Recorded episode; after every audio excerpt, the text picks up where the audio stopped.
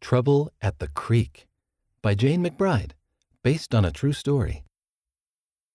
Hey, Mom, may I go play with Andy? Brian asked his mom on his way out the front door. Mom looked up from cutting vegetables at the kitchen counter. Yes, but promise you'll stay out of the creek. It's not safe after that big storm. Okay, I promise.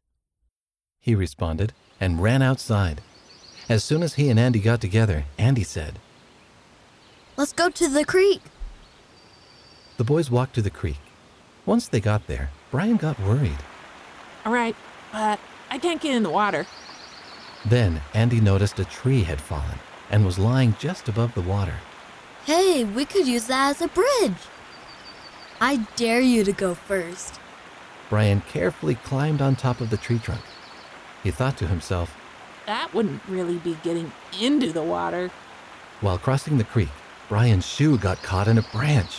Whoa, I'm stuck. He couldn't get his foot out. He knelt down and yelled. Andy, I'm scared. Get help. After what felt like a long time, Andy came back with Mr. Bowers. Don't move, Brian. Mr. Bowers is coming for you. Brian felt relieved when Mr. Bowers climbed across the tree and helped Brian get his foot unstuck. After taking his hand, Mr. Bowers led Brian to safety. Brian's mom came running with her arms outstretched. I'm sorry.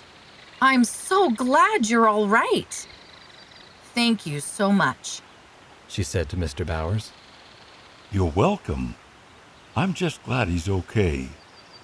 Brian sure felt bad about what he did.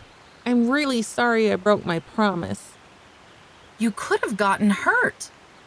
But I love you. And I'm glad you're safe. Brian gave his mom a big hug. From now on, I'll try to keep all my promises. Promise? Promise. End of Trouble at the Creek. Read by Rena, Wes, and Sean Nelson, April Johnson, and Dwayne Case.